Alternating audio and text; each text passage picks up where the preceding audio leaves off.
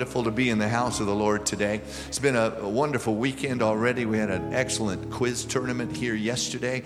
Uh, about 300 uh, quizzers and coaches and people from uh, all over the south and southeastern United States, and uh, it's an excellent time. We'll celebrate our quizzers tonight, but I appreciate all of our quiz coaches and uh, all of those that are so uh, diligently involved in that. A lot of a lot of hands in the work yesterday back in the kitchen and setting up and tearing down and all of those things. And I appreciate all the wonderful worship and the prayer this morning and uh, people that have come to the house of God hungry and seeking. And it is a wonderful day to be a part of the kingdom of God. And uh, Brother Cliff's getting ready. Looks like we're going to baptize here in a moment, but we'll just we'll go ahead and press in. We're delighted this morning that Brother Ari Prado is in the house with us. We love and appreciate Brother Prado. And um, Brother Prado, I want you to just come on and uh, just whatever the Holy Ghost has laid on your heart this is our first official evangelist uh, since uh, we've been in the new space here. And we're so glad for Brother uh, Prado. Well, I guess Brother Dross was an official evangelist. Huh? So, our second official evangelist. But uh, so it's your first time here to minister in this building. So we're so thrilled that you're here and that you came a long way to be with us this morning. And we want you to take your liberty and whatever the Holy Ghost tells you, we want you to tell us. Would you point your hand at him and tell him, You preach to me, preacher? That's right. All right. God bless you. Love you. Love you too. Amen. Let's give Jesus a great big hand clap of praise.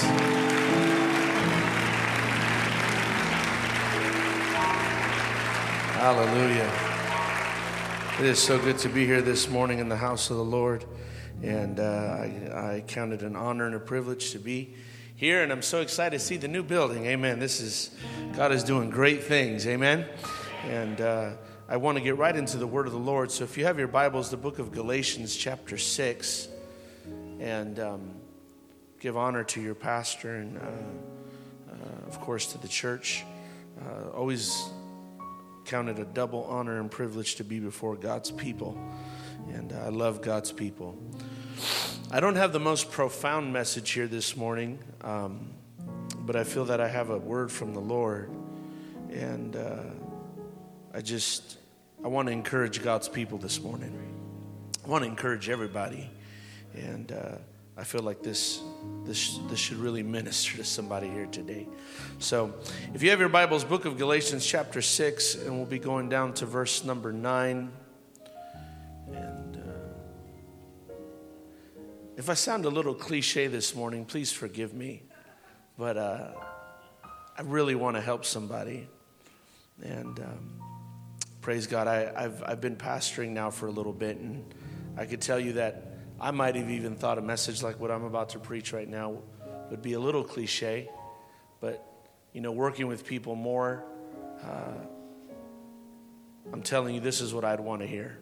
And so, uh, book of Galatians, chapter 6, verse 9, very, very familiar passage of scripture. It says, Let us not be weary in well doing, for in due season we shall reap if we faint not.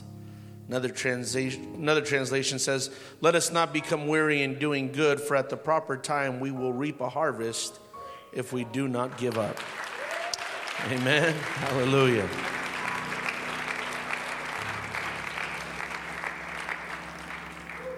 And I want to preach to you on this subject do not give up. Do not give up. Look at your neighbor say, Do not give up. Hallelujah. All right, let's pray. Heavenly Father, we thank you for your word. Your word is powerful and it is anointed. God, we thank you for the people that are already being baptized, both in water and in the Spirit. Lord, we're asking you that you would speak to us this morning, God, and allow us to receive your word, God, with meekness. Let it be engrafted into our soul and spirit. We give you the glory, the honor, and the praise. And everyone shout in Jesus' name. Let's give the Lord Jesus a great big hand clap of praise. Oh, Jesus.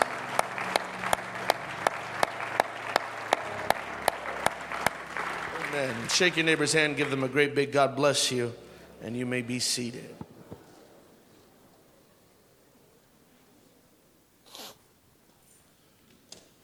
Norman Ollestad was born to Norman and Doris Ollestad. He was raised in Malibu, California. At a very young age, Norman was thrust into the world of competitive surfing and skiing. By age 11, Norman was already competing nationally and winning skiing championships all across the world. Norman's dad affectionately called him Boy Wonder due to his young age and ability to play just about any sport. On February 19, 1979, 11 year old Norman and his father were on their way to go skiing when suddenly the plane they were on crashed into the side of a mountain. Norman lay in the wreckage for several hours, unconscious and bleeding profusely. When he finally came to, he quickly realized that his father and the pilot were now both dead. But that was only the beginning of Norman's troubles. The plane he was on was now suspended on the side of the mountain over 8,000 feet in the air, and it was engulfed in a horrendous blizzard. Norman had no choice. He had to descend the mountain all by himself. The descent down the mountain nearly cost him his life. It was an absolute miracle that Norman did not die. You might be wondering how an 11 year old boy did this. There were several ways that Norman accomplished this physically. At one point, Norman even made himself a pair of skis out of scraps of wood he found laying around. But mentally and emotionally, Norman had to rely on a very different resource. Norman said that after the plane had crashed, and he had realized that everyone was now dead, he said he began to hear the voice of his father in his head. Numerous, numerous conversations they had had during training for championships began to play throughout his mind. Norman admittedly said that there were times during his training that he felt that his dad was too demanding and even indifferent to the fact that he was just a child. Norman said that although he was young, he was already beginning to develop very strong feelings of resentment towards his father, who was constantly pushing him. But now things had changed. That day, when his life was on the line, he was thankful for every pep talk, every stern encouragement, and every piece of repetitive advice especially when his dad would tell him in the wee hours of the morning as they would wake up to go skiing to not let the cold stop you from moving. All these little talks saved Norman's life. And it was for this reason that when Norman was asked by the Los Angeles Times how he survived, he was able to tell them, My father told me to never give up. I want to talk to you today about never giving up. I want to talk to you about why we never give up. I want to talk to you about where we never give up. And I want to talk to you about what we never give up. Number one, I want to talk to you about the reason why we never give up. The reason why we never give up is because giving up affects four very important people. The first of these four people is you. When you give up, you are giving up on yourself. You are important in the eyes of God. You matter to God. God loves you. You might feel that you are at the lowest point of your life, but I want you to know that it does not matter how low you go, even down there, God wants to pick you up and God wants you to prosper and God wants you to be blessed. We all know the verse. John 3 and 16 says that God loves you. Psalms 8 and 4 says that God thinks about you. Philippians 4 and 19 says that God intends to supply all your needs through Christ Jesus. Amen. Psalms 9 and 18 says that God has not forgotten about you. I want you to know it's not worth giving up on you. Hallelujah. God is not giving up on you. God is not going to give up on you. God is going to I, I, know it sounds cliche, but I know God's talking to somebody right now. I know when God's giving me a word, somebody here needs to realize, hallelujah, it ain't over. You're still here. God still loves you. God's going to provide. God's watching over you. His eye is on the sparrow, and I know his eyes. Oh, come on, somebody. Hallelujah. Hallelujah. Amen. And we're just getting warmed up here. Hallelujah. Amen. There are three other people that are severely affected by you giving up. Number one are those who don't have it as bad as you. Number two are those who have it just as bad as you. And number three are those who have it worse than you. When you give up, amen, you are withholding a beautiful testimony that can bless other people. When you give up, hallelujah, I'm telling you right now, this world is looking for somebody to keep on plugging away until they make it through. Your testimony will help people that don't have it as bad as you. Your testimony will help people that have it just as bad as you. And I got news for you your testimony will help people that have it way worse than you. Amen. But you're going to have to determine here this morning I'm not giving up on God. I'm not giving up on myself. I'm not giving up on my future. I'm not giving up on my marriage. I'm not giving up on my son. I'm not giving up on my daughter. I'm not giving up. I'm not giving up. I'm not. Come on. Why don't you clap in the devil's face and serve him notice that you're here and you're here to stay? Hallelujah. Why don't you clap in the devil's face and let him know you try to take me out, but I'm still here. I'm not giving up. I'm not going away. I'll be dancing. Keep on fighting, but I'm a fight back. Yes. Oh, hallelujah. Hallelujah. The Apostle Paul wrote to the church in Corinth, and in 2 Corinthians 4:12, he told them, So then death worketh in us, but life worketh in you. I know that right now it might seem like the very life is being drained out of you, but I promise you in the Holy Ghost, uh, amen, that every tear you shed, every painful moment, uh, amen, every prayer meeting you've had in the car, amen, to church and on the way home and to work and back, hallelujah. I'm telling you, all that pain is one day going to culminate Hallelujah. It's going to crystallize and it's going to become something that will bless other people. It will bless your children. It will bless strangers. Come on, this ain't just about you. Hallelujah. If it was just about you, the battle wouldn't be this bad. If it was just about you, the war wouldn't be this thick. But the devil knows, hallelujah, that you can affect others. Come on, somebody. This ain't about you and this ain't about me. Hallelujah. There's people to there's people waiting. Hallelujah.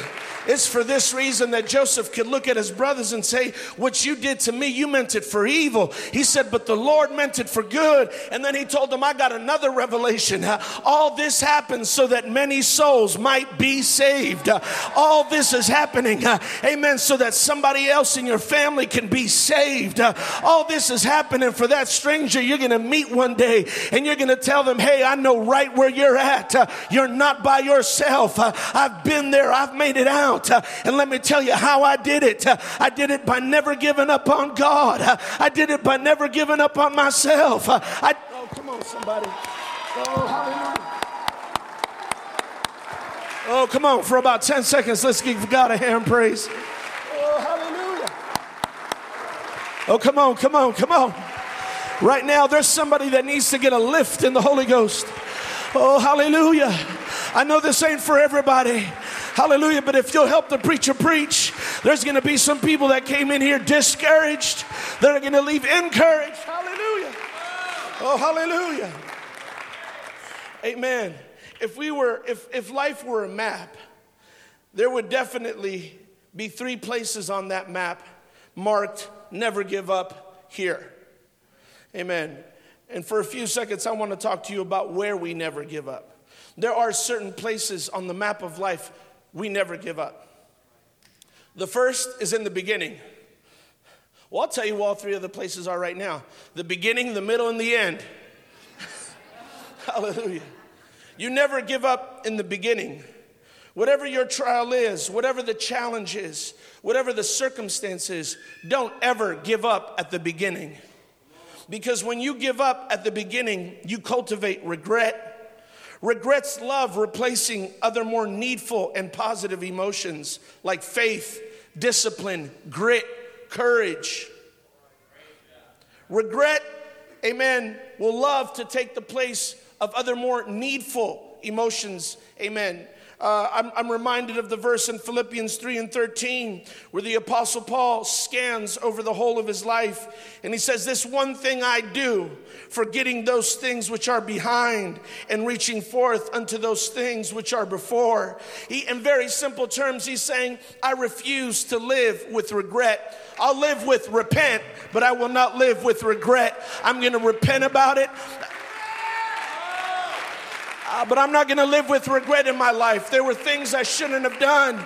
Amen. But I've got that fixed with God. And I'm going to face this challenge right now and I'm going to keep moving forward. Hallelujah. I'm going to get through this with the help of God. But I'm not going to give up at the very beginning of my trials. Uh, amen. I don't when you give up at the very beginning of your trial, I'm telling you right now, amen, when you give up at the beginning, regret will come in, amen, and you'll live the rest of your life wondering what would have happened had you just held on, what would have happened had you just kept fighting, what would have happened had you just stayed a little bit longer, what would have happened had you just given a little bit more of yourself to the Lord, uh, amen. I don't want to live with regret. I want to know, amen, that I held on as much as I could, that I fought as hard as I could. Uh, it doesn't doesn't matter how challenged I was. Uh, it doesn't matter if I hit rock bottom. Uh, amen. I'm not. I'm not going to give up. You never want to give up in the middle of your trial. You're just as close to the end of your trial at that point as you are if you decide to return. it's going to take just as much energy to go back as it is to go forward you might as well use that energy to go forward. You might also be shocked to discover that there's nothing to go back to. well, hallelujah. You might be shocked to discover that there's nothing to go back to. You know, a lot of people forget, amen, that there was a situation going on in their life that was so bad that it caused them to start moving in the first place that it caused them to start seeking, amen, help in the first place, that it caused them to start seeking solutions in the first place. A lot of people forget, amen, in the middle of their trial, you know what? Things were going so bad, amen, that it caused me to start seeking God. It caused me to reach this middle point. There's nothing to go back to. That relationship was dead back then. It's not going to be alive when I get back to it. Those friendships were dead back then. Amen. That alcoholism was dead back then. That drug addiction was dead back then. Those parties parties were dead back then. It w- come on, somebody, hallelujah. Oh, come on. That job was dead back then. Hallelujah. I'm going to get through this, and I'm going to do it by never giving up. Hallelujah.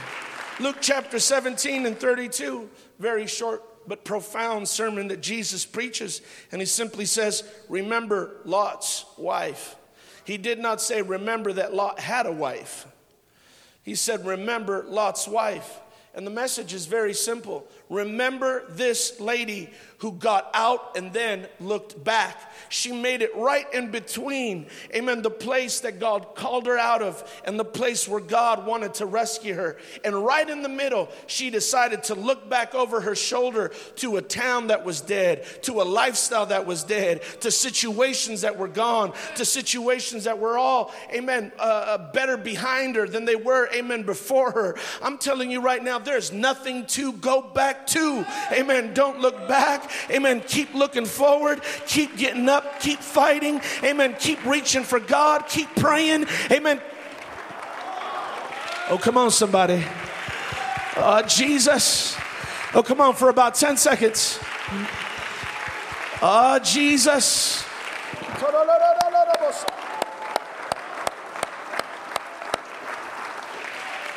Hallelujah. We never give up at the end. The end is a place is a place you never want to give up at. Some people do wonderful through through it all, only to fail miserably at the end.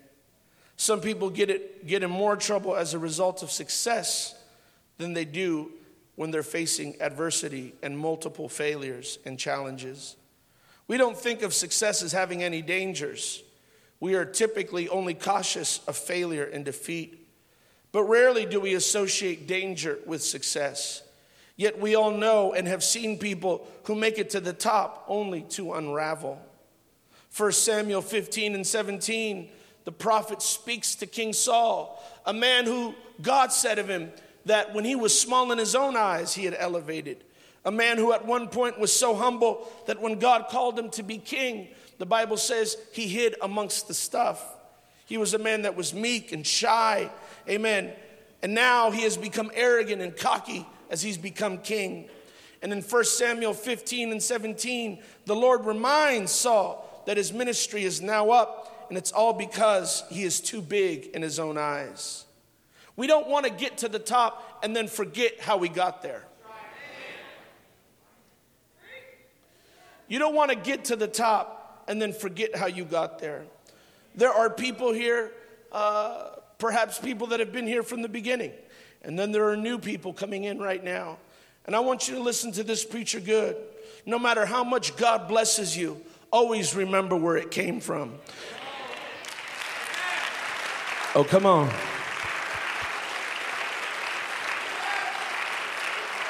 There are people right now, you are making, and, and you know what, just so you know, a lot of us came in this way. There are people right now, you are making your way into the church. Perhaps you're coming unemployed. Perhaps you're coming financially strapped and struggling, and you're giving God a chance and you're putting God first, and you're starting to give your tithe and you're starting to give your offering, and you're starting to show up regularly, and you're gonna see any day now, God is gonna bless you. God is gonna open up. But let me tell you, hold on. Let me tell you, as a pastor, there are people that I worry about more when they get a job than before they have a job because I know I could smell it on them. Amen. They got that spirit of, I forgot where the job job came from. They got that smell of, amen, I'm too good for God now. Hallelujah. But they forget the wreck they were before God blessed them. Hallelujah. You, if anything, you should be praying right now God, I need a job, and don't you ever let me forget how I got that job. And God, I'm never going to let that job take the place of Sunday,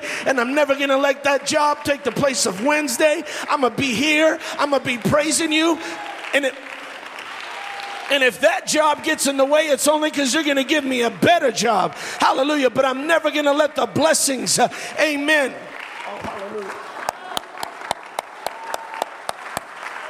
Oh, hallelujah. Amen. Amen. And, and, and this is really not part of my notes, but this is, this is good preaching right here. Uh, you need to remember the things you used to pray when you were single. It got quiet now, Holly.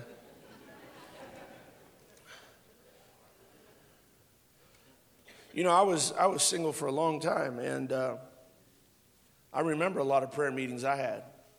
Uh, God, give me a wife. God, give me a wife. God, give me a wife. And uh, just begging God for a wife and crying my eyes out. And um, that's all right. Nothing wrong. You better be praying for a spouse. Hallelujah. Uh, Bible says it's better to marry than to burn. Hallelujah. And um, but I remember praying, and and you know it's it's really easy when when when you're now in that marriage, and it's really easy to to, to lose appreciation for the person God provided, for the person that God put in your life. And this can go for men or women. You know, a lot of ladies forget. You know, they they they they they want to get on their husband and I'm not just preaching on behalf of men here, but I kind of I kind of am. Hallelujah. Uh, you know, you, you can complain that he leaves his shoes everywhere all the time. Or you can be thankful there's a man there leaving shoes in the first place. and there's a whole lot worse things he could be doing. I didn't think I'd get a big amen on that. Hallelujah. And uh, well, let me help the ladies out. You can complain about the burnt toast. Hallelujah. But at least you got somebody to burn your toast. help me preach. Hallelujah.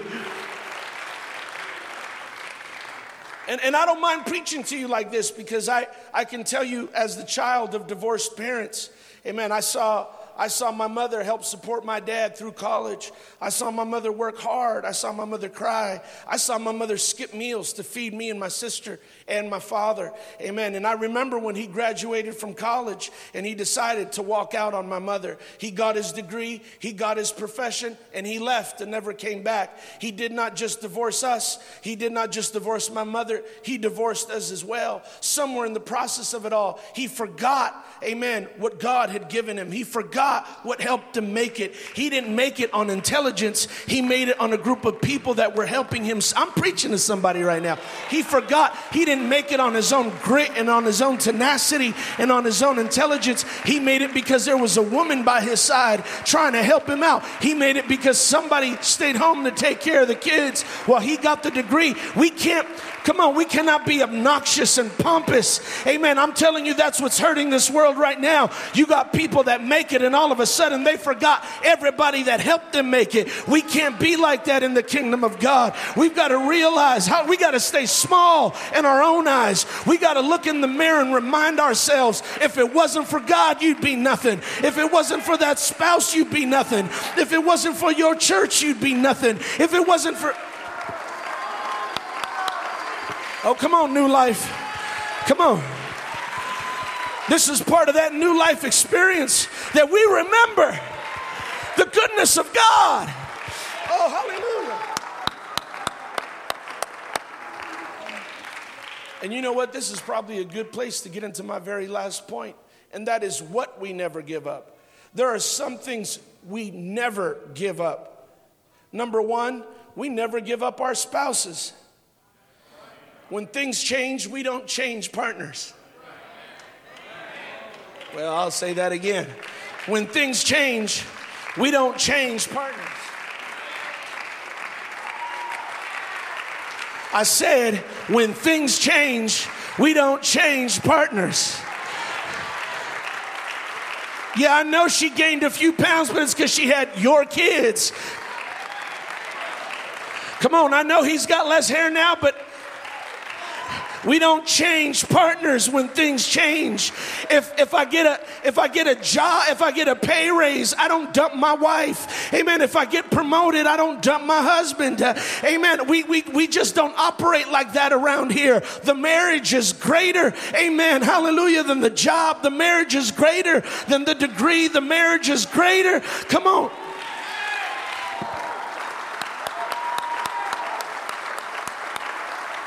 Come on, somebody. Come on. Oh, come on. Let's shake it off. I'm telling you, the world's out there getting divorced left and right, changing partners like there's no tomorrow. We can't let that spirit get a hold of us. We got to be faithful, faithful to God, faithful to our spouse, faithful to our. Come on, you know what? I'm, I'm gonna hit the pause button right here. I really feel like, like somebody needs to get with me right now. I really feel like I need some help preaching this right now. Hallelujah.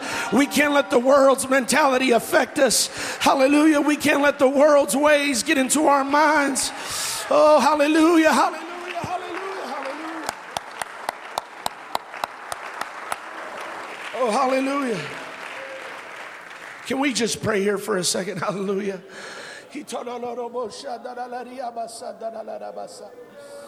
Oh, Jesus, Jesus, Jesus. Somebody help me pray right now. I'm telling you, the Holy Ghost wants to talk to somebody. Oh, hallelujah. Hallelujah.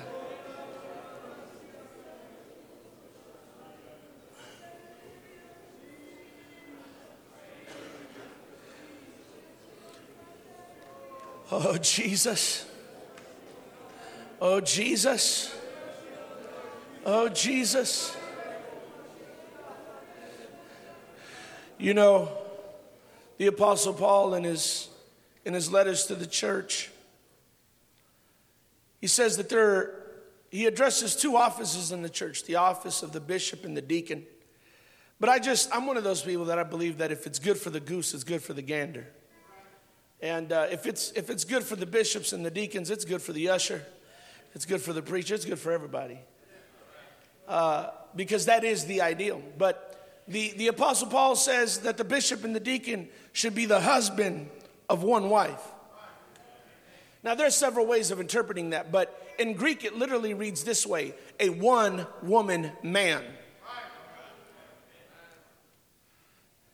A one woman, and now there are several ways of interpreting that. But, but let me say this I, I do not feel that I am, I am violating the text by saying that when the Apostle Paul said, I want one woman men, uh, one, a one man woman, amen, a man with one woman, it, that he was saying, amen, that a man cannot live his whole life desiring every woman that walks by him.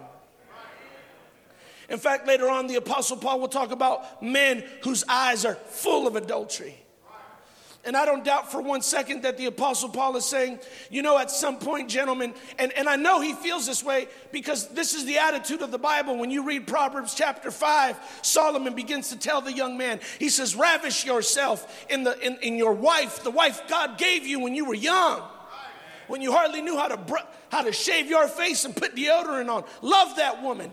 Keep loving her. Hallelujah. Don't change partners when things change up. And you can't just be looking at everything that walks by. At some point, you got to realize my treasure's right here. And I got to I don't got to go digging up other wells. I got a well right here. This is the woman God gave me when I was young. This is the woman God gave me when I didn't know my right hand from my left hand. This is the woman that God gave me, amen, to help me to help me do my taxes, raise my children, have a clean home. I don't need to be looking at anybody else. Amen. God gave me what I need. I can stay right here. Oh, Jesus. Oh, come on, I'm preaching really good right now. I know, I know somebody don't want to hear that, but you're going to hear that right now. Hallelujah. You don't, I hope you come back tonight because you're going to hear some more. Hallelujah. Come on, somebody, help me preach.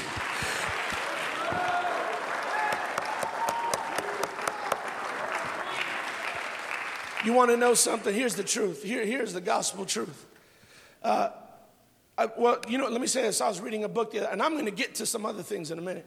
But I was reading a book the other day, a really good book. It's called Grit. Uh, and it talks about the differences between people who give up and people who hang in there for the long run. And I, I genuinely think that everybody wants to have grit.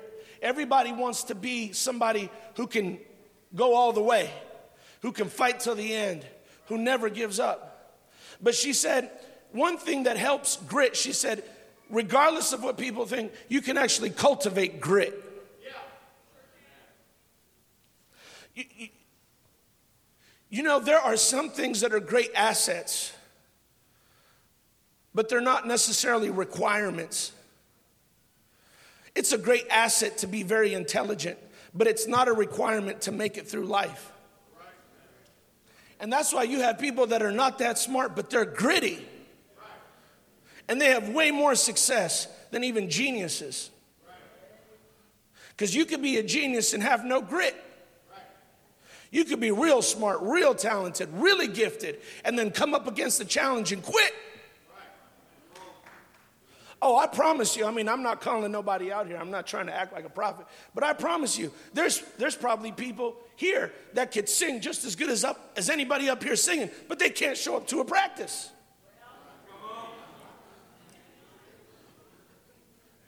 And it's not because they're bad, it's because somebody took their parking spot.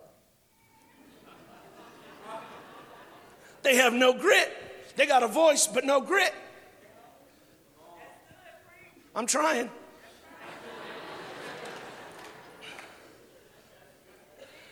But she said, if you want grit, if you want to be grittier, she said, one of the things you got to do is just settle on stuff. And what she meant by that is you need, in fact, she even talked about she even talked about church people. She said one of the reason people of faith tend to be so gritty and they could stay in church, she said, is because they have committed themselves to a community. You see, because the world don't have communities. You know, when you tell somebody in the world about a community, they're thinking about the neighborhood where they live. But that's really not a community. This is a community. But but to get back to the point where people were getting quiet on me, You will make it through life if you just, at some point, you got to determine this is the woman God gave me. This is the husband God gave me. I don't need to be looking around. I don't need to be wondering what it would have been like had I married Richard instead. I don't need to go on Facebook and start scrolling looking for my ex boyfriend and my ex girlfriend. I'm telling you, that is taken away from your ability to be gritty and to make it through life. It's weakening your morale and it's weakening your morals. You gotta. You got to be satisfied. You got to be content. You gotta.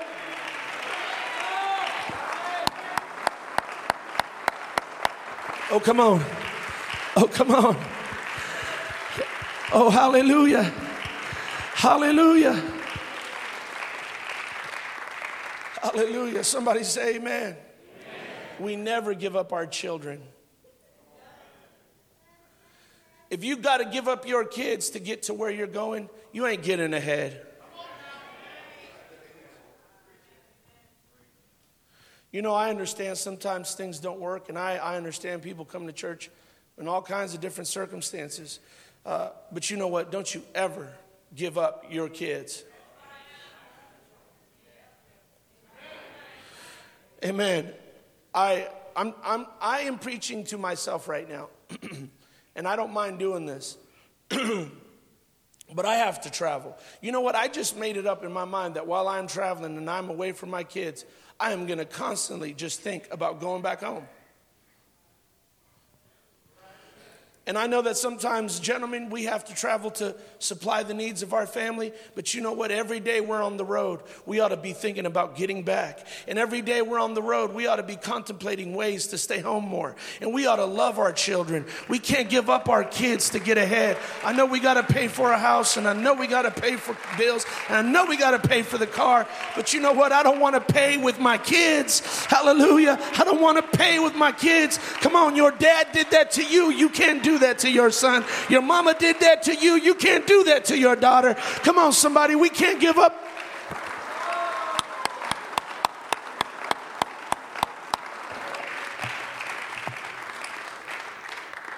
And I'm closing. We don't give up God.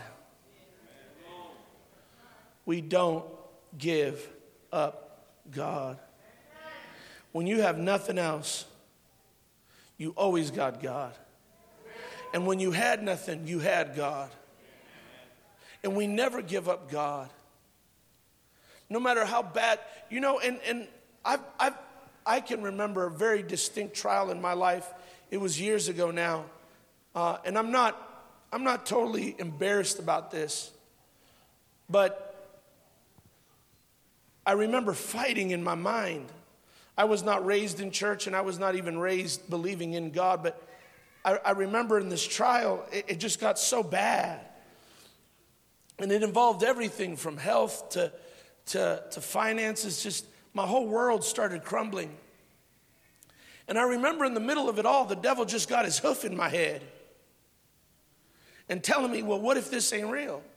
You just making that up. Come on, why are you lifting your hands? You don't even feel nothing. And just kept working on me and working on me and working on me.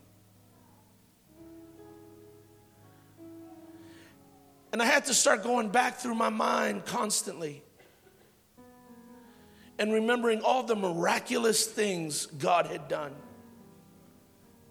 And I didn't have to sit there and phil- philosophically debate hell and go read a thousand books on the existence of God, and I'm not against that.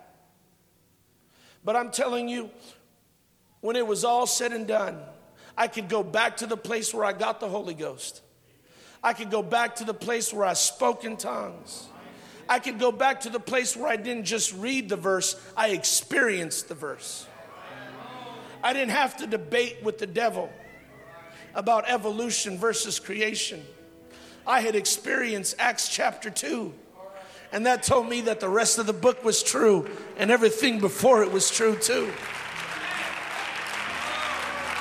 Come on, that's why we make such a big deal out here about you coming up to the front and praying, whether you feel something or not. Because I'm telling you, amen, God is not a respecter of persons. What He's done for me, He'll do for you. Amen. The, the, this, this, this sanctuary is a miracle. Amen. There's people all over this sanctuary that are walking, living, breathing miracles. Hallelujah.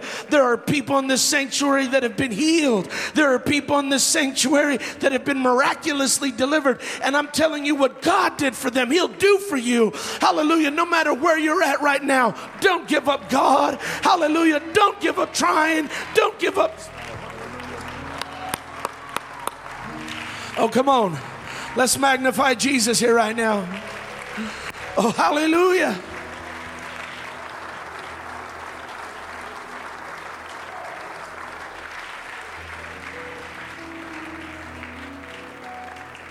Hey, I,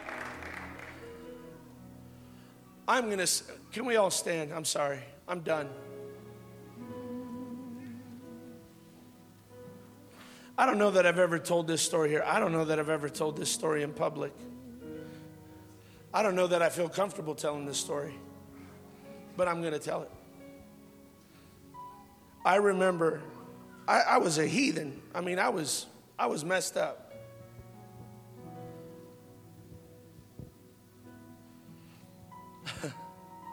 I remember one night I went out with my friends.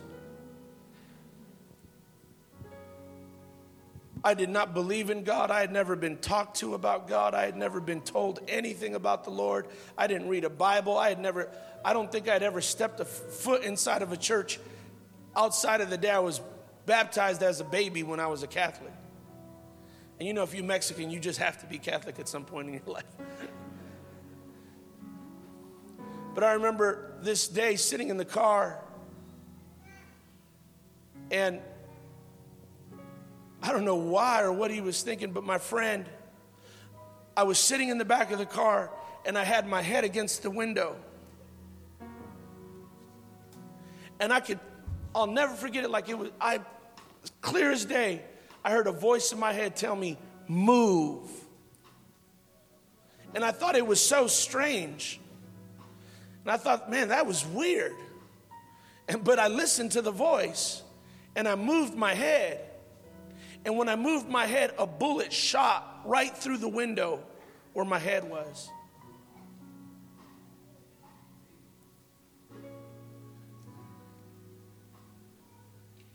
I still would not serve God for another 10 years. But I remember when I came to the Lord, God reminded me that was me back then.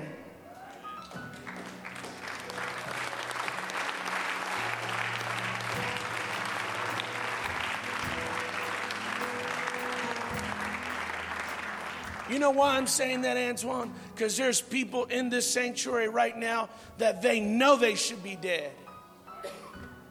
There's kids in this sanctuary right now. You know you should be dead.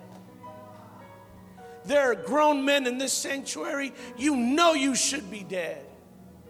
The doctor told you you should have died. The, emer- the, the paramedics told you you should have died. The emergency crew that pulled you out the car told you you should have died. And you came out talking about, man, I was lucky. It was God and God saved you for this day right here.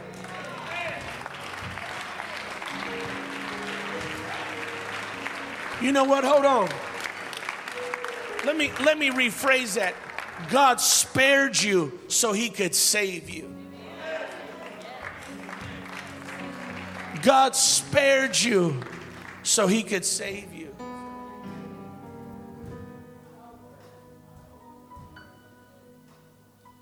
You know what? I got to, I'm, I'm sorry, I'm not trying to drag this out, but God, I'm telling you, God's talking to somebody right now. Good friend of mine told me, he said, when I was little, Brother Prado, he said, I remember one day, he said, I was, I wanted to go play basketball. My mom said, You cannot go. And he said, Mama, I want to go play basketball. She said, You're not leaving this house today. She said, He said, It was really weird. He said, My mama had never made me stay home all day. He said, I'm, I'm, I'm going to go play basketball. He said, I had never disobeyed my mom. He said, I knew better. He said, but that day, he said, I just defied my mother. He said, something just welled up inside of me. I said, I'm not. He said, Mama, I'm gonna go play basketball. He said, I when I played basketball, he said, that day, he said, I cannot explain to you why. He said, I've never played so much basketball in all my life. He said, I played from the morning till the sun went down. He said, and when I got home, there was ambulances in front of my house. He said, my mom had shot herself and she, she left a suicide note and she intended to shoot me too. He said, I didn't know anything about the Lord back then. He said, but when I got saved, God reminded me. I spared you back then. I know, I know this stuff sounds gritty. I know this stuff does not sound pretty. But I'm telling you, there's somebody in this sanctuary that you need to wake up Because God might have spared you once, but He might not spare you twice. And I'm okay with telling you that. I don't want to pull punches with you. God spared you once, but He might not spare you twice. And I think today would be an excellent day for you to acknowledge the fact that I'm here today because God kept me. And I'm not here today because of my own powers, but I'm here because of another power. And today I'm going to turn myself in to the Lord. I feel like someone's going to get saved today. God spared your life, but He wants to save your soul.